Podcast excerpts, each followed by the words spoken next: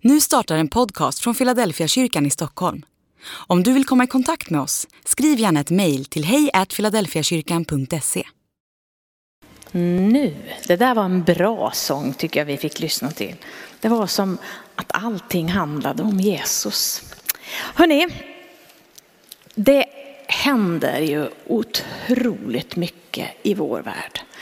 Om du bara var med när vi bad nu så hörde vi liksom, det liksom är över hela världen. Jag anar att du också ser det där. Det är krig och det är översvämningar och det är orkaner och det är oro och det är skjutningar och inte minst i vårt eget land.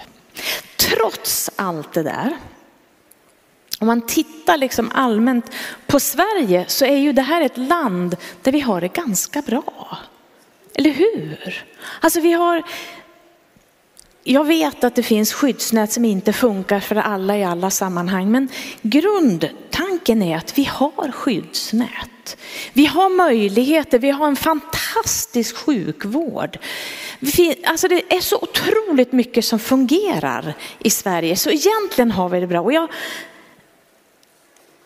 möter människor mitt i det här som nästan har dåligt samvete. För de säger så här, jag mår inte bra. Och man vet inte varför, för egentligen är det ganska mycket runt omkring som är liksom ordnat som vi tror är det viktigaste.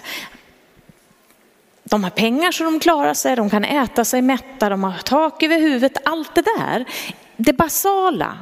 Sen finns det de som inte har det också som kommer. Och men jag möter den frågan ganska ofta. Jag mår inte bra. Varför? Varför mår jag inte bra? Vad är det som på något sätt är i obalans? Och ska jag vara riktigt ärlig så är det ju så för mig också. Jag tycker jag har det mesta i ordning. Men då kommer de där dagarna när man känner liksom att det är som att det inte är balans riktigt i mig. Jag skulle tro att de flesta känner igen sig i det där. Ibland så kan man ju faktiskt koppla ihop och veta att det finns en orsak. Varför mår jag inte bra? Jo, men på grund av det här och det här och det här. Men ibland är det inte lika tydligt. Det är som att det är något annat som jag inte riktigt får grepp om. Vad är det för något? Jag är väldigt svårt att ta tag i när man inte riktigt vet. Och idag ska jag ta med dig i en tanke om vad det här skulle kunna handla om. Vad Bibeln, hur Bibeln talar om människan och, och hur vi skulle kunna hitta en balans och må bra. Vi ska gå till starten av Bibeln. Vi ska gå till första Mosebok, det andra kapitlet. För det är klart att redan där så hade ju Jesus, eh, Gud en tanke Ja, Jesus fanns med också så det var inte fel att jag sa det förstås. Men han hade ju redan en tanke där om människan och människans möjligheter. Var med, så här står det i första Mosebok andra kapitlet och några versar. Från 4 till 18 och sen hoppar jag till 21 till 24 versen. När Herren Gud gjorde jord och himmel, när ingen buske fanns på marken och ingen ört hade spirat eftersom Herren Gud inte hade låtit något regn falla på jorden och ingen människa fanns som kunde odla den. Men ett flöde vällde fram ur jorden och vattnade marken. Då formade Herren Gud människan av jord från marken och blåste in liv i hennes näsborrar så att hon blev en levande varelse. Och Herren Gud planterade en trädgård österut i Eden och satte där människan som han hade format. Herren Gud lät alla slags träd växa upp ur marken, sådana som var ljuvliga att se på och goda att äta av. Mitt i trädgården stod livets träd och trädet som ger kunskap om gott och ont. En flod rinner upp i Eden och bevattnar trädgården. Sen delar den sig i fyra armar. Den första heter Pishon, den flyter kring Havila, ett land där det finns guld. Guldet i det landet är fint och där finns också bedelium harts och onyxsten. Den andra floden heter Gishon, den flyter kring Kush. Den tredje floden heter Tigris, den rinner öster om Assyrien. Den fjärde floden är Eufrat. Herren Gud tog människan och satte henne i Edens trädgård att bruka och vårda den. Herren Gud gav detta bud. Du får äta av alla träd i trädgården utom av trädet som ger kunskap om gott och ont. Den dag du äter av det trädet, då ska du dö. Herren Gud sa, det är inte bra att mannen är ensam. Jag ska ge honom någon som kan vara honom till hjälp. Då försänkte Herren Gud mannen i dvala och när han sov tog Gud ett av hans reben och fyllde igen hålet med kött. Av rebenet som han hade tagit från mannen byggde Herren Gud en kvinna och förde fram henne till mannen. Då sa mannen, den här gången är det ben av mina ben, kött av mitt kött. Kvinna ska hon heta, av man är hon tagen. Det är därför en man lämnar sin far och mor för att leva med sin hustru och de blir ett. Det var ett långt bibelord det där. Men om man tittar i den här texten så kan man ana att det finns fyra grundtankar för, med människan. Man kan se, man skulle kunna säga fyra drag eller fyra förutsättningar eller fyra behov eller fyra gåvor från Gud till människan. Förmågor som man både behöver få ge uttryck för om man ska må bra och tvärtom. Om man inte får ge utlopp för de här fyra delarna så, som finns på något sätt inbyggt i oss människor så mår man inte bra. Så många gånger vi hör om att man måste ha balans i livet. Kanske det finns något här också som Gud visar på tidigt i skapelsen. De här fyra delarna bör du titta på i ditt liv. När du har balans där, då finns det också något inre i balans. Då vill jag visa på de här fyra att människan är sinnlig, människan är upptäckande, människan är social och människan är andlig. De fyra delarna skulle jag vilja ta upp utifrån den här texten. Vi börjar med att människan är sinnlig. Alltså, tänk vad fantastiskt det är när man kan känna dofter. Alltså, bara dofta någonting som är gott. Visst är det härligt? Eller smaka något som är alldeles fantastiskt gott. Och man bara känner, åh, det händer nästan något. Vet inte om du någon gång har varit med om det, och äter mat och man känner nästan en sorg att man måste sluta äta för att det är så gott. Vet ni, jag tänker att det är något som Gud har lagt ner i oss. Att inte bara äta och bli mätt, utan njuta av det. Kan det vara så? Alltså ta vara på det goda. Nu ska ni få höra något tokigt. Den som känner mig vet att jag älskar skor. Jag har hållit nere på den konsumtionen i flera år. Men igår, de här blanka vet ni. För några år sedan hade jag blanka kängor. Jag älskar dem. Och så förstördes skinnet och jag hade bort dem. Och jag har ångrat. Och så var vi ute och gick jag och min Sören igår. Och så kommer vi till en affär som säljer ut. Så det var jättebilligt. Och så står de där, de blanka kängorna. Jag behövde dem egentligen inte. Men den här gången unnade jag med dem. Och vet du att jag blev glad.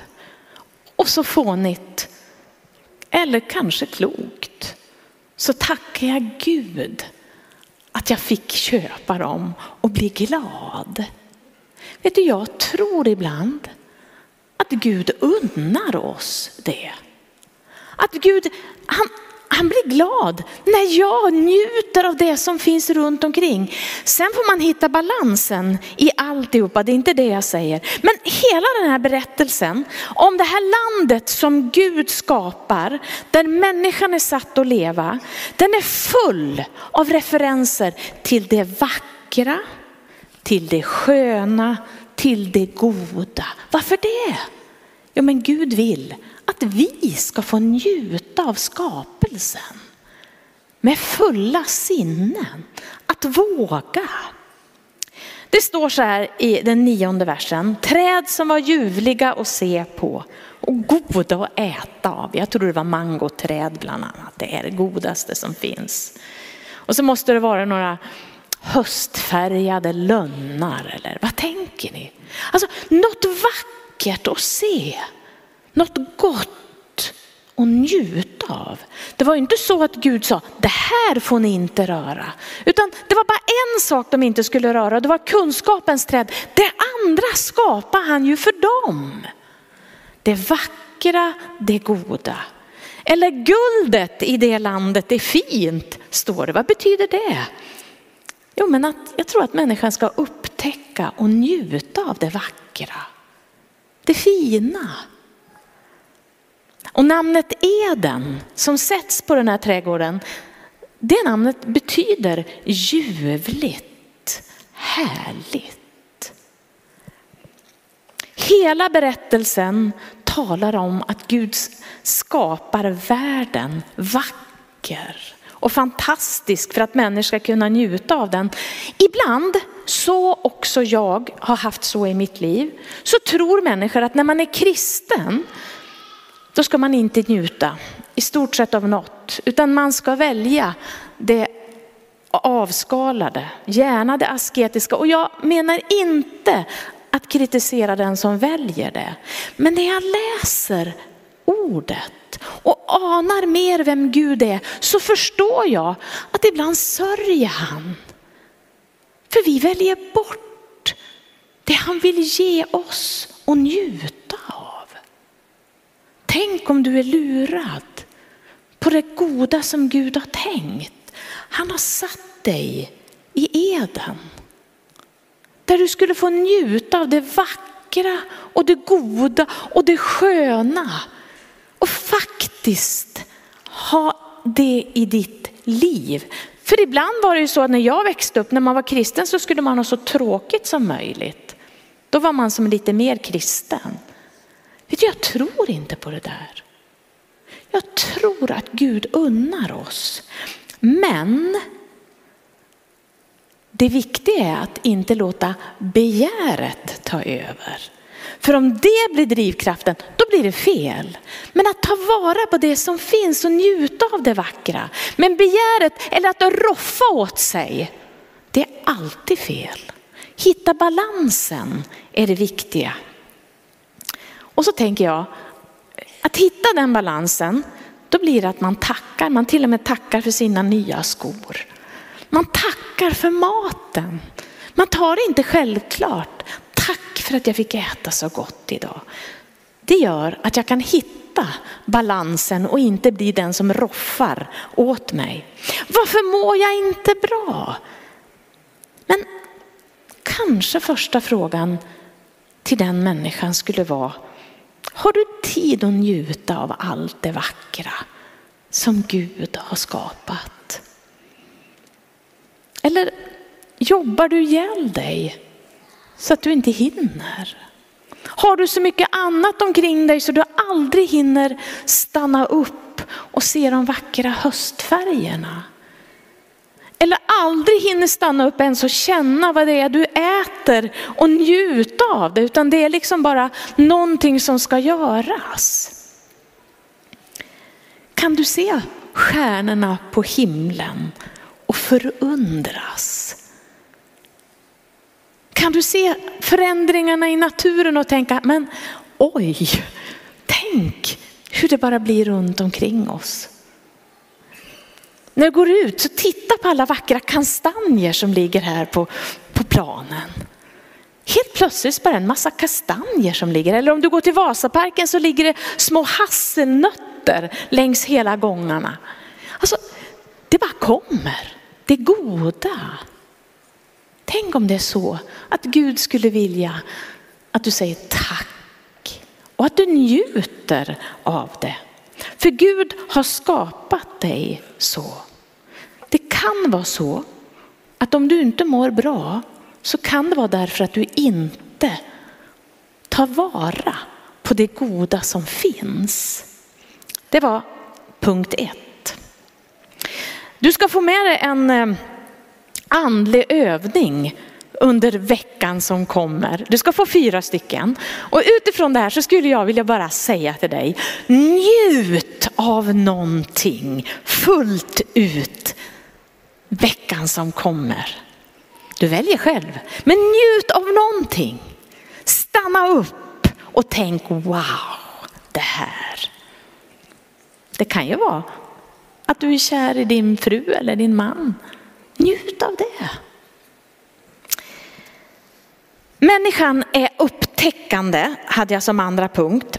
Man kan kanske tro att Gud skulle skapa den trädgården och göra ett staket och stänga in människorna där. Men så är det ju inte. Så är det inte alls skrivet utan det berättar ju om en stor värld utanför som är kopplad till den här platsen. Den talar om de här fyra floderna. Och kanske det är just därför att Gud vill visa på, du ska förstå att det finns så mycket mer. Ständigt så mycket mer. Att vi ska få upptäcka allt det goda. Du är skapad för att upptäcka nya saker. Till och med ny teknik. Jag har en ny telefon och jag tycker det är jättebesvärligt för den är annorlunda. Men jag är skapad för att lära mig det. Lära mig något nytt, upptäcka något nytt och vara nyfiken. Ett nytt språk eller vad som helst. Allt det där ger oss någonting. Den som betraktar sig själv, nej men jag är klar. Det är ingen rolig människa. Jag kan allt, jag vet allt, jag behöver inte upptäcka något mer. Du, öppna ögonen och se. Det finns så mycket. Och Gud har tänkt att vi ska få upptäcka, oavsett vilken ålder det är, så har Gud tänkt att han vill ge dig något nytt hela tiden. I fredags hade jag en god vän på besök som var god vän med en av mina vänner, Greta som var här i församlingen. När hon var 99 år låg hon på Sabbatsberg sjukhus och så kommer min vän som också heter Lena och så säger Greta, Lena, vet du vad jag har lärt mig idag? Nej, jag har lärt mig facetima med sina barnbarns barn. Alltså det är ju underbart. Gud har skapat oss för det här. Det är lite utmanande och det kräver lite mod och kanske lite rädsla. Men du är skapad för att utmanas. Du är inte skapad för att vara begränsad och färdig, utan du är skapad för att få se mer, veta mer, uppleva mer. Det finns ett citat i en dikt som Thomas Tranströmer har skrivit, Romanska bågar. Och jag ska bara ta ett citat. Där står det så här. Jag älskar det. Skäms inte för att du är människa. Var stolt. Inne i dig öppnar sig valv bakom valv. Oändligt. Du blir aldrig färdig och det är som det ska. Du har massor att upptäcka i dig själv, i allt runt omkring. Det finns så mycket mer att upptäcka. Var inte nöjd med bara det du är, utan var nyfiken. Gud har skapat dig så. Samtidigt ska du komma ihåg tacksamheten för det du har. Men våga lite mer. Det är kanske en del i att du ibland inte mår bra. För du får inget nytt flöde till ditt liv. En andlig övning för den kommande veckan. Lär dig något nytt. Utmana dig själv. Prova på något den här veckan. Människan är social. Det är inte bra att mannen är ensam, stod det. Och det gäller ju alla människor, det gäller ju kvinnan också. Här kommer ju Eva. Och det står att hon är en hjälpare. Det betyder inte hjälpreda, någon som ska vara den som springer och utför, utan Egentligen betyder det att det är någon som man har stöd och hjälp ifrån. Om man behöver hjälp på olika sätt, då frågar man ju om någon som kan bättre. Det finns inget nedvärderade i, i det här ordvalet. Men det talar om ett ömsesidigt beroende. Jag älskar ju tecknet för hjälp i teckenspråk. Det har jag den handen så lägger jag den handen i och så lyfter vi tillsammans. Den handen, det är hjälp. Det är som att den handen lyfter min hand. Du, det är det hjälp handlar om. Och jag tänker att det är gudomligt att vi hjälper varann. Vi behöver varann. Det är tillsammans vi kan göra något. Det, det är lagt i skapelsen att vi behöver varann. Det är därför vi läste det här. Vi behöver varandra, du behöver någon. Jag behöver någon. Och en del, det handlar nu inte bara om äktenskap och relation utan det handlar om relationer allmänmänskligt. Om du läser i Bibeln så är det ju också så att Jesus själv när han säger jag har ett bud och det är att ni ska älska varann. Det liksom är base för Jesus. Eller så står det så tydligt om ni ska uppfylla Kristi lag då ska ni bära varandras bördor. Det betyder egentligen om ni ska göra det Gud vill att ni ska göra då ska ni hjälpa varandra. Då ska ni älska varandra. Det absolut en del. För individualismen, den lurar oss. Den bedrar oss. Ja, men det där ska du klara själv. Men vad dålig du är om inte du fixar det där själv. Det är en lögn. Den bedrar oss. Vi är skapade för att vara tillsammans och hjälpa varann. Vi är skapade för att behöva hjälp och varann. Så en andlig övning för veckan som kommer. Tala om för någon att du behöver henne eller honom i ditt liv. Eller gå och be någon om hjälp. Det är den kommande veckans utmaning. Tar vi den sista punkten. Människan är andlig. Vad innebär det? Ja, men det innebär ju att jag är något mer än det här som jag kan ta på och se på. Det är något större som rör sig i mig som människa, i alla människor. Vi är skapade i, som andliga människor också. Det finns något i oss. Du vet, jag kan vara sjuk till min kropp och jag kan vara helt frisk i min ande. Min faster Valborg, hon var 19 år när hon fick MS väldigt svårt. Hon hade sådana där kramper så hon kastades ut ur rullstolen så hon var fastbunden i sin rullstol. Hon hade sådana skakningar, hon kunde inte äta själv, allt det där. Men hon var helt frisk i sin ande. Hon var ett föredöme för oss andra. Du vet det här med ande, det kan vara helt avgörande om att jag är frisk i anden och att jag har en kontakt. För vad ande är ju egentligen att jag har en kontakt med Gud själv. Hela den här berättelsen säger ju att människan står i behov av och relation till Gud. Och i samverkan och samtal med Gud får leva sitt liv. Vi behöver en relation med Gud. Vi behöver hans ledning, vi behöver hans hjälp. För det som går fel i den här fortsatta berättelsen med Adam och Eva, det är ju att de vänder sig ifrån och söker hjälp och råd ifrån någon annan. De frågar ju, går ju på ormens råd istället. Vi är skapade för att få råd och hjälp av Gud, av levande Gud. Och jag vill påstå att om jag vänder mig någon annanstans, då påverkas alla delar i livet. Att vi är en andlig varelse. Du måste nästan få det på plats för att få det andra på plats. Det hör som ihop. Och hur står vi i relation till Gud då? Hur hör vi Gud tala? Ja, det finns ju många berättelser på det här, men det står så här i Hebreerbrevet att det är genom Jesus. När du läser Bibeln om vad Jesus har gjort, det vi också kommer vara med om alldeles strax och fira nattvard, vad Jesus har gjort, det talar in i våra liv. Men också att vi kan se, vad gjorde Jesus, hur skulle han göra, hur skulle han inte? Så här står det i Hebreerbrevet. Många gånger och på många sätt talade Gud i forna tider till våra fäder genom profeterna. Men nu, vid denna tidens slut, har han talat till oss genom sin son, som han har insatt till att ärva allting, liksom han också har skapat världen genom honom. Det är Jesus, det han sa och gjorde som är nyckeln till det som också är våran Guds relation. Allt vi tror att Gud skulle säga till oss, filtrera det genom att se hur gjorde Jesus? Vad sa han? Skulle han göra så? Då ska du få den fjärde andliga övningen.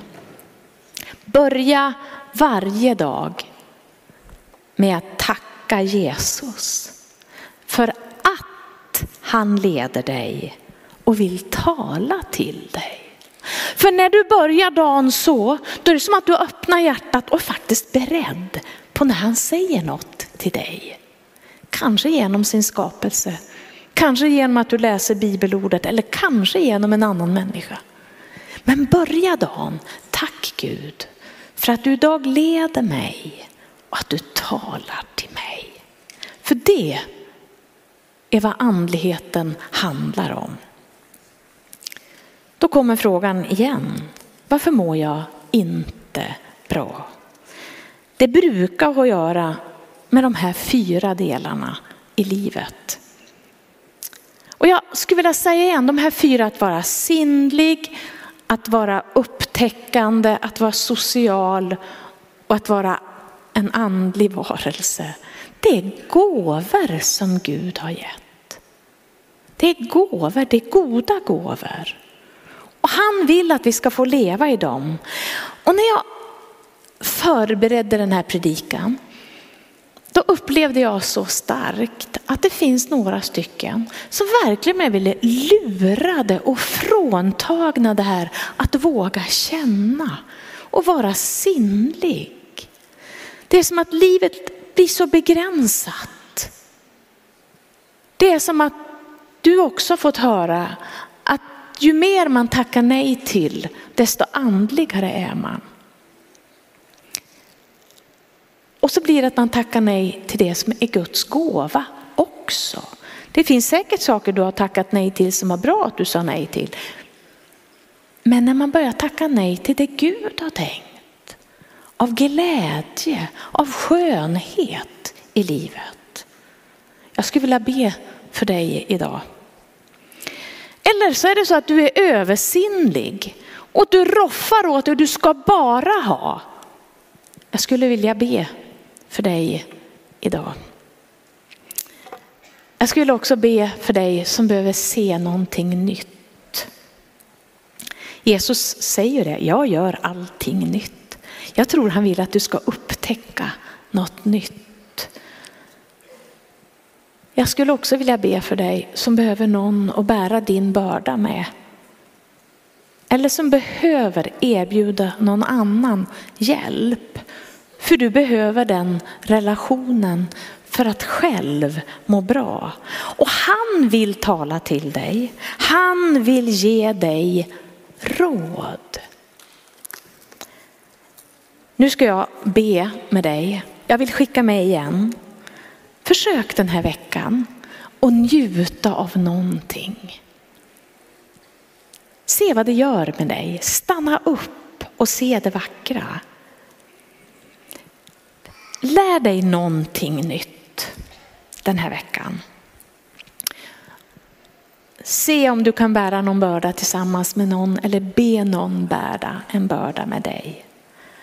Och så tacka Gud för att han faktiskt vill leda och tala till dig. Jesus, nu ser du oss som är samlade här idag. Jag vet inte alls vad det är som rörs i hjärtan, men det vet du. Och du vet att ibland är det som att det inte funkar riktigt i balans i våra liv. För det är, det är som att det är så mycket jag vet att jag borde vara tacksam för, men ändå är det någon som inte stämmer. Tänk om det här kunde hjälpa oss.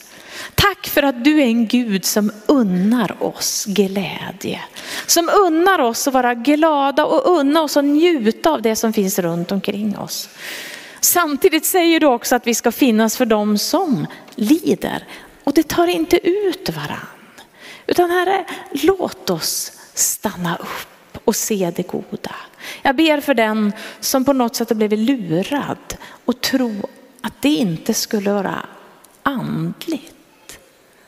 Att våga börja njuta av det goda och vackra. Jag ber också för den som behöver hjälp att hitta balansen och inte roffa åt sig utan hitta någonting av en förnöjsamhet i livet.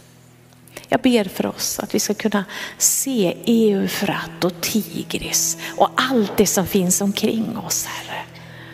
Jag ber Herre att vi ska hitta människor som vi får bära bördor med eller som vill bära bördor med oss.